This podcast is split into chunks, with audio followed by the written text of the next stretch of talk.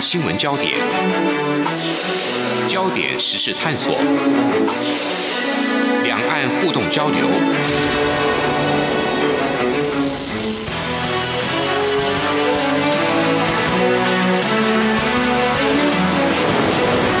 请听黄丽杰制作主持的《两岸 ING》。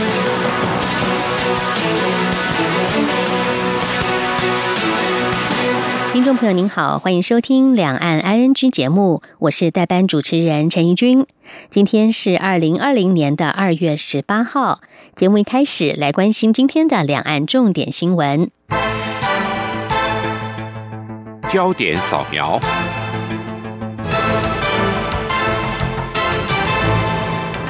第一批武汉包机回台的两百四十七名台商，除了一人确诊还在治疗当中之外，两百四十六名在检疫所的台商在今天解除隔离了，陆续离开乌来、林口、台中等隔离场所。不少人直呼“回家真好”，并感谢各界人员无微不至的照顾。蔡英文总统今天上午在接见友邦驻纽约联合国常任代表访问团时，也特别感谢这些武汉台商的配合，和政府一起守住了这个关卡。总统认为，这样的台湾经验值得与世界分享。总统也再度强调，台湾在这次疫情威胁的最前线，有先进的医疗体系以及丰富的专业经验，不应该被世界卫生组织排除在外。记者欧阳梦平的报道。首批自武汉包机回台的两百四十七名台商，除了有一人确诊感染俗称武汉肺炎的 COVID-19 还在治疗外，其余两百四十六名都在十八号上午解除隔离，陆续离开隔离场所后返家。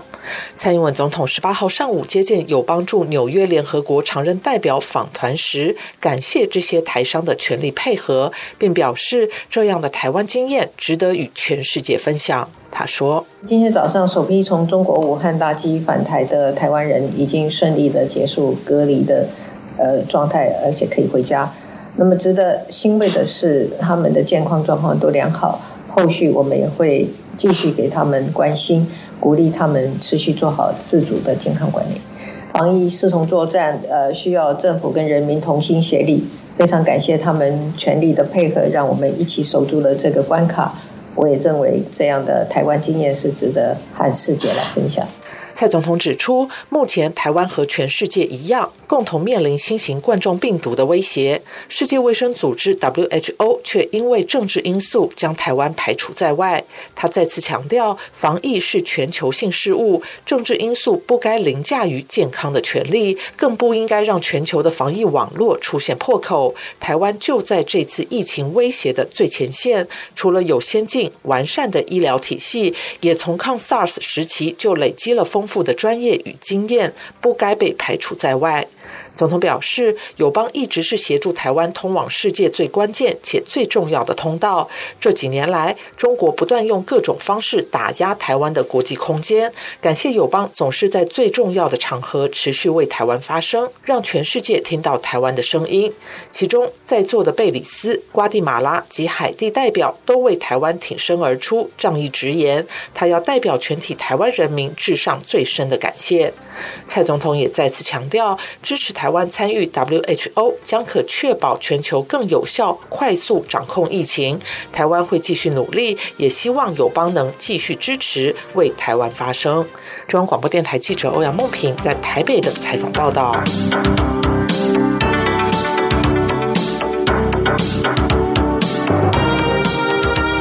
立法院新会期即将在本周五开议。行政院长苏贞昌今天依照惯例到立法院拜会立法院长游锡坤。苏贞昌表示，武汉肺炎疫情严峻，行政院本周四的院会将通过特别条例，并且送到立法院审议，希望立法院能够快速通过，让国人期待的纾困条例以及预算付诸实施。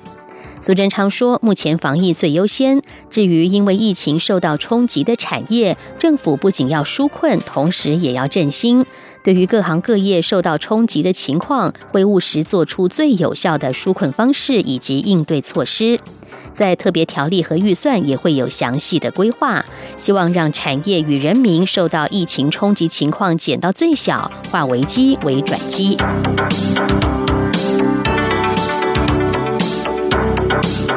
再来关心的是钻石公主号游轮的防疫现况。日本政府在今天表示，停泊在横滨港的游轮“钻石公主号”上，所有乘客和工作人员都已经完成了武汉肺炎的检测。法新社报道，日本厚生劳动大臣加藤胜信今天重申，检测呈现阴性的乘客十九号将获准下船，让人员下船的作业会持续两到三天。不过，曾经与确诊感染武汉肺炎者有密切接触的人将会继续隔离十四天，从最后一天接触日起起算。这艘船上迄今已经有四百五十四个确诊病例。而游轮上来自五十多个国家地区的船员和乘客，多国将会陆续展开撤侨的行动。台湾中央流行疫情指挥中心指挥官陈时中表示，已经提出飞航申请，希望接回“钻石公主号”上的台湾人。台湾驻日代表处今天上午则是发讯息给游轮上的台湾客，原定在十九号要出发前往日本的包机，因为台湾旅客当中还有两个人还没有完成武汉肺炎筛检，因此包机会延后大约两到三天。另外，香港当局也将在十九号派遣两架包机到日本，接在船上的三百五十名香港人以及五名澳门居民，但是不包括确诊者以及与确诊者有紧密接触的人。再来关心的是中国大陆武汉肺炎疫情最新的状况。根据路透社今天报道，中国国营电视台指出，湖北省武汉市武昌医院院长刘志明今天不幸因为感染了武汉肺炎病逝，享年五十岁。刘志明是在今天上午的十点三十分辞世，他也是第一位因为武汉肺炎而牺牲的医院院长。以上就是今天的两岸重点新闻。稍后将进行焦点探索单元。今天我们要关心的是，中国政府现在正在极力对抗武汉肺炎的疫情，而在这段期间内，中国的社会上也发生了许多令人关注的事。李文亮医师事件让民怨沸腾，外界期待李文亮事件能够成为推动一党专政社会转变的微小力量。这个想象有可能吗？中国领导人习近平在面对这次重大的公共卫生危机，又会面临哪些考验呢？我们稍后将访问台北海洋科技大学助理教授吴建中老师来分析。大家好，我是卫生福利部疾病管制署防疫医师詹佩君。因应新型冠状病毒疫情，需要居家隔离和居家检疫的民众，一定要留在家里或住宿地点，不可以外出。自己和家人都要勤洗手，不要摸眼、口、鼻。还有，最好可以和家里其他人分房住，避免一公尺以内的接触。如果不得已需要共用家具或卫浴设备，请每日三次以漂白水消毒。有政府，请安心。资讯由机关署提供。这里是中央广播电台台湾之音。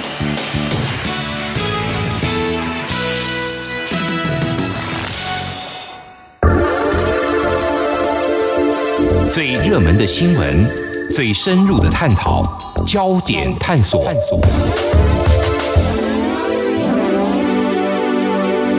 武汉肺炎 （COVID-19） 的疫情延烧，维稳至上的中国政权思维，却因为李文亮的事件让民怨沸腾。尽管中国政府努力的遏制新冠病毒，但是民众对于政府的表现似乎却是越来越不满意哦。而在这样比较重大的公共卫生的危机之下呢，中国的领导人习近平的政权到底面临了哪些考验呢？我们今天特别邀请了台北海洋科技大学助理教授吴建中老师来进行分析。吴老师。师您好，呃，主持人、听众朋友，大家好。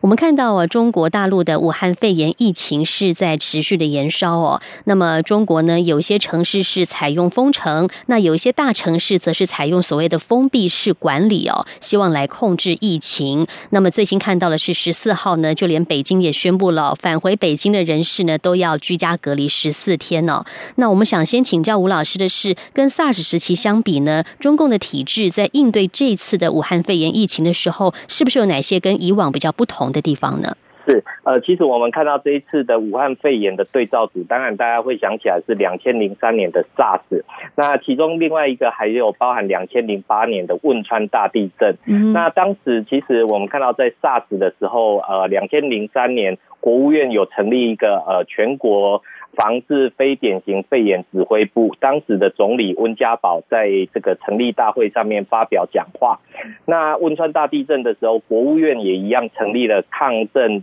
救灾指挥部，当时的总指挥也是温温家宝。所以很明显的看到，零三年跟零八年基本上都是国务院的层级。那跟过往这一次的这个武汉肺炎的呃这个有。治理基本上有什么不一样的地方？我认为过去里面基本上党跟政府还是有分际的一个情况。那第二个我们会看到，就是说在这一次的宣传，呃，就是说中共中央的这种宣传的一个管制，还是比过去还要来的严格。基本上有这两个部分。那第一个部分，也就是说，我们看到过去呃现。现在的中共跟过去的中共当然都是集体领导。那胡锦涛跟温家宝有充分的分工，党跟政府基本上是有分际的一个情况。那汶川大地震的时候，其实我们看到胡管不动的这样的军队。是有另外成立了军队抗震救灾领导小组，可是我们看到在这一次的武汉肺炎爆发以来，其实中共中央跟呃过去的 SARS 跟汶川地震有几个不一样的地方。其实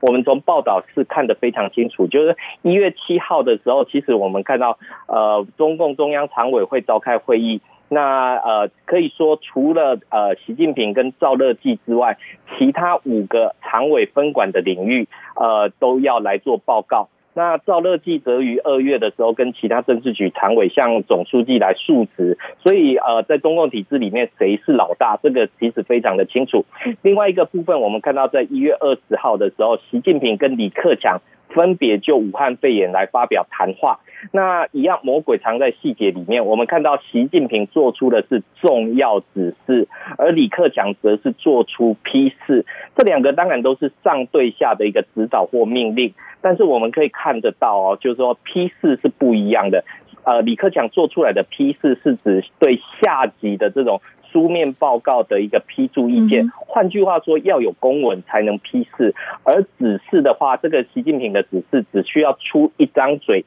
就可以了。那当然我们会看到，就是说，呃，在这个呃，习近平见了这个呃世界卫生组织的总干事谭德赛之后，呃，强调两个指挥。呃，一个是亲自指挥，另外一个是亲自部署。换句话说，这种一人指挥以党来绑架政府，这种小组治国的模式，刚好在这一次的武汉肺炎的防疫里面，呃，充分的去展现他的一个呃，就是说中共呃的一个治理的一个过程。是，刚刚老师有提到哦，这是习近平是让国务院总理李克强来主管应对这个疫情的领导小组哦。当然，习近平还是隐身在李克强的后面嘛。那么，但是日前呢，也有这个媒体都在关注说，一个点面向就是哦，曾经连续好多天了都没有看到这个呃，习近平在公众眼前或者是他们的官媒里面现身了，也引发了一些臆测哦。那您认为这次的疫情处置哦，对于习近平的这个领导？地位会有哪些挑战吗？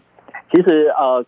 外界当然是在关注，就是说习近平好像消失了一段时间，嗯，一直是到他见了这个世卫组织的总干事谭德赛之后，他才讲，呃，就是说两个签字的部分，也就是说疫情防控当前最重要的工作。呃，习近平亲自指挥、亲自部署，那外界当然会关注到，就是说，哎，习近平好像消失一段时间。其实，呃，这个这这当然是影射说，呃，习近平的地位不稳。可是，呃，就以以过去的党史上面来看的话，其实像六四天安门之前，这个胡这个邓小平也是消失了一段时间。那消失一段时间去做什么呢？当然，我们事后看到就是在部署军队的一个部分。所以我们会看到，就是说。呃，在呃，习近平这一次的一个呃时间上面的一个呃，就是说在新闻上面的消失，当然我们会看到这个呃，这个工作领导小组基本上组长是李克强，一句话也说明了这个习李之间的一个分工。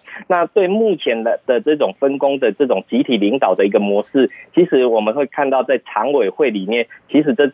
其他的六个常委其实没有人敢持反对的一个意见。所以我们会看到，就是说，呃，在这一次呃，习近平见的这个世卫组织的总干事，以及后来他用戴口罩的一个形象。走出来，呃，看到外界的一个部分。其实，当然我们会看到，就是说，习近平最后还是戴上口罩。那这背后当然有他的一个政治压力的一个存在。但是我们看到，呃，在这样的一个部署之后，呃，对于这个洗礼的这个政治的这样的一个呃，就是说能量上面来看，也可以让外界看到，呃，这种一党领政之下的这种集体领导的一个模式。是，那在这次整个疫情当中哦，在前一阵子有一个大家全球都很关注的一个点哦，就是呢，第一批对武汉肺炎发出警讯的这个被外界称为吹哨者的一位医师叫李文亮，他的事件了。一开始呢，官方认定他是一个所谓的造谣者，还被带到了警局去训诫，但是最后呢，他是不幸因为感染武汉肺炎而过世了。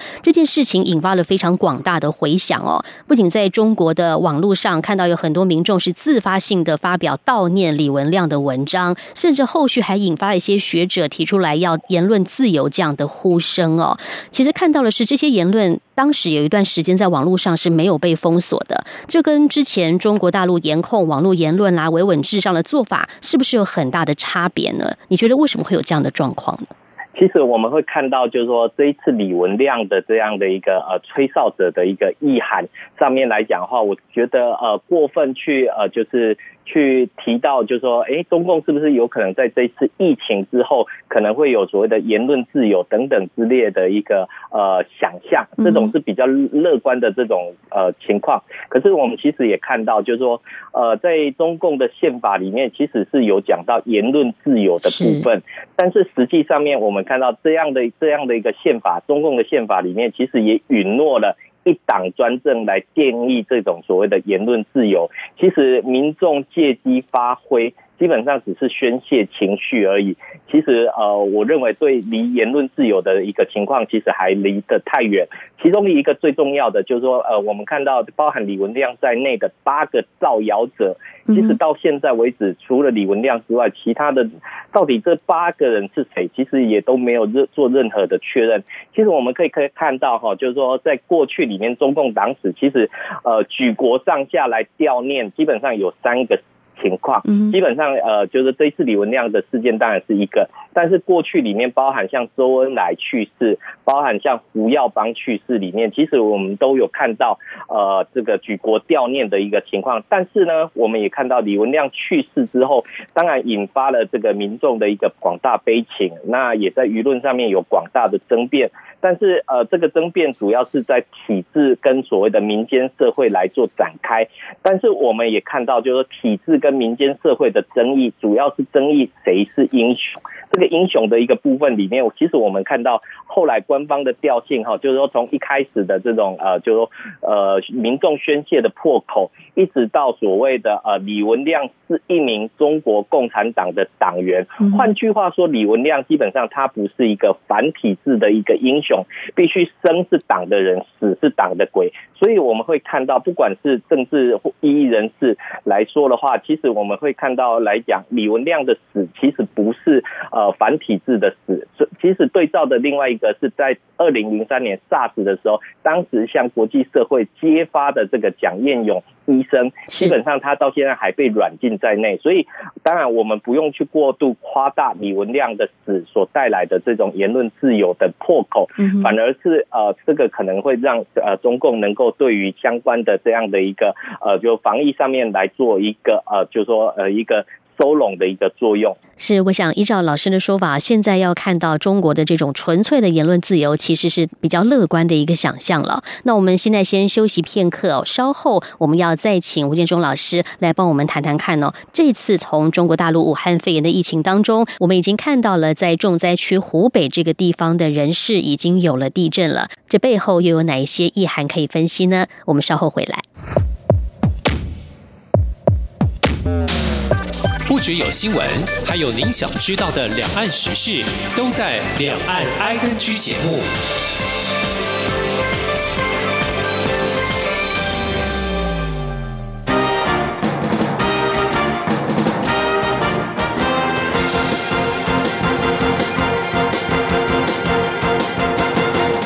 为因应新型冠状病毒疫情，避免群聚感染及维护师生健康，中央流行疫情指挥中心二月三号决议，决定各大专院校将一百零八学年度第二学期开学日延至二月二十五号以后开学。另外，为了避免陆生因为无法如期返校而影响其就学权益，教育部将从宽认定学校弹性休业安排，并责成学校以弹性休课、学分抵免等多元方式进行休课，全力协助陆生可以如期完成课业。各大专院校应视疫情发展，考量个案特殊性，妥善安排陆生的开学选课。注册缴费、休课方式、成绩考核、请假修复学、辅导协助等事宜，启动学生安心就学措施，提供弹性休业机制，以及时提供协助。教育部陆生咨询服务专线，请拨打八八六二七七三六五六二三或八八六二七七三六六三一五。或者也可以直接接洽在台就读学校了解详情。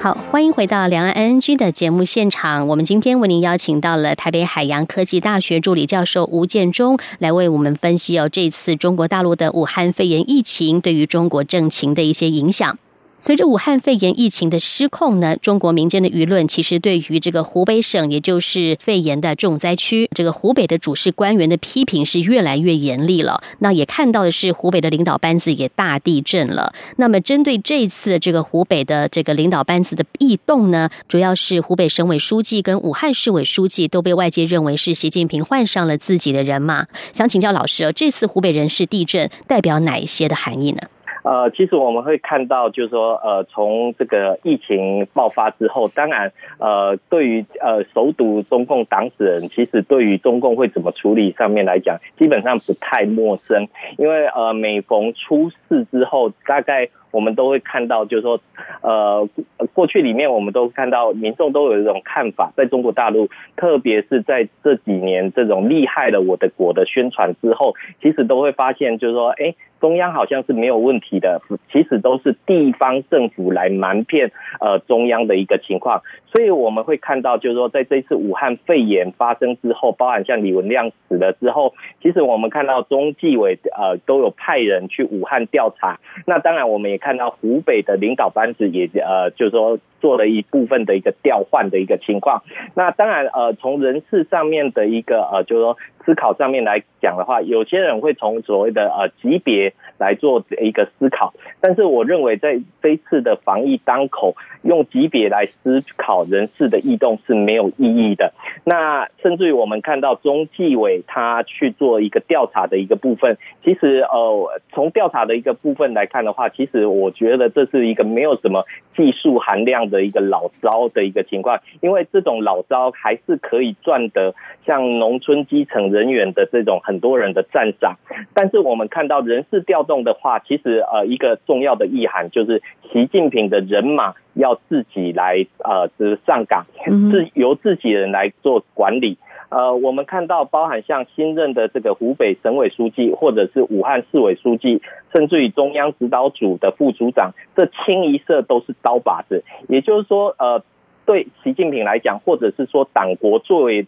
作为最担忧的一个部分，其实就是在疫情一旦扩大之后，是不是会产生民变的一个情况？那当然，我们也看到，就是说，呃，在这一次的这个样的一个呃，就是说人事的一个调动里面，其实我们就会知道，了解体制就知道体制就是那么一回事。即便调任了这个呃上海的市长应勇，其实呃也跟体制。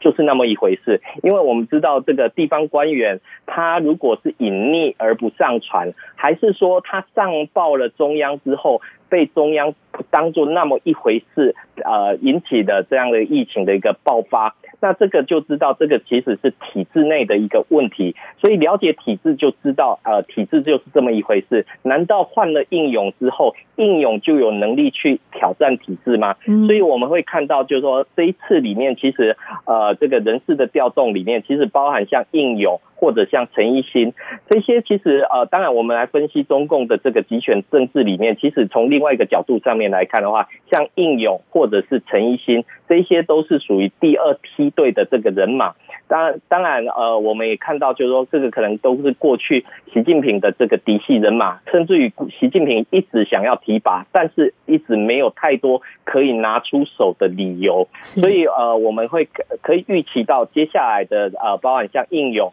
包含像陈一新，将来，呃，就是说，在这个我湖北的这样的一个防疫之后，呃，如何能够去呃面对呃接下来的政治局势里面，其实我们会看到。数据呃也不断的在做调整，那当然，我想接下来的故事就会看到这个中共官媒对于习家军的这个抗议神勇的这样的一个宣传报道，跟民间的这种思维落差，会产生非常大的一个呃，就是一个破口。是，那如果说这个民间的思维跟这个呃政府方面呢，这些人事的变动的呃未来可能造成的一些效果，如果有越来越大的落差的话，又可能会有什么样的状况发生呢？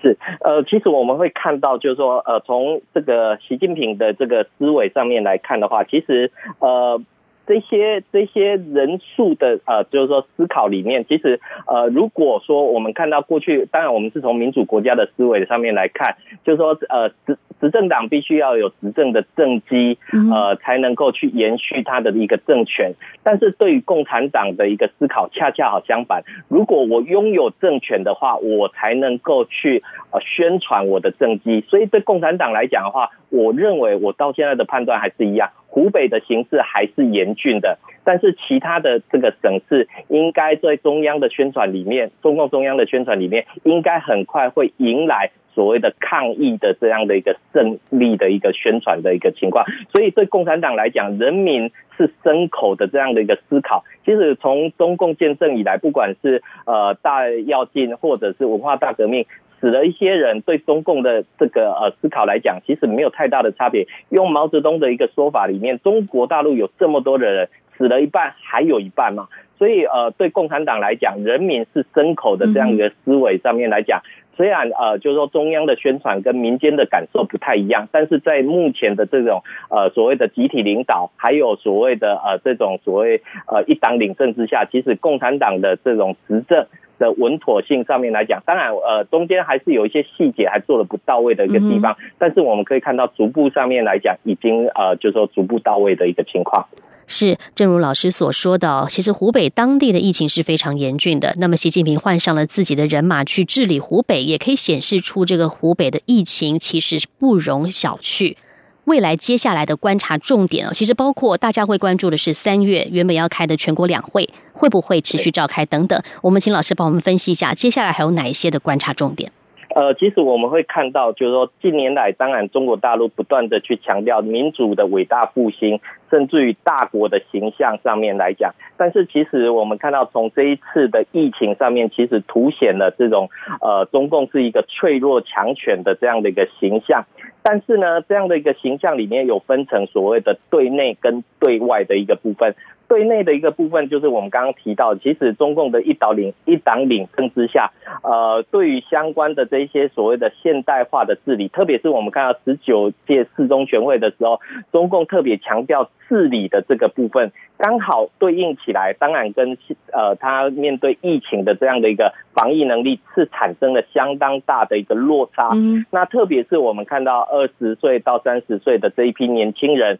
呃，当然对中共来讲，他当然要花一点时间才能够重新弥补回来。那对中共的来讲的话，基本上呃三月份呃是一年一度最重要的这样这样的一个政治大会。那甚至于我们看到四月份。习近平要访日本的一个部分上面来讲，当然大家看到这一次日本防疫呃的一个情况上面来讲的话，基本上这一些所谓的政治系上面来讲，是不是能够按照时间来进行，甚至于能够按照呃既有的在这样的规划来进行部署，那这个其实是未来大家在关注的一个重点。是好的，我们今天非常谢谢台北海洋科技大学的助理教授吴建中吴老师来帮我们从这个中国大陆的武汉肺炎疫情哦来看到的是中国现在的一个政治政权的一些相关的情况。谢谢吴老师，谢谢。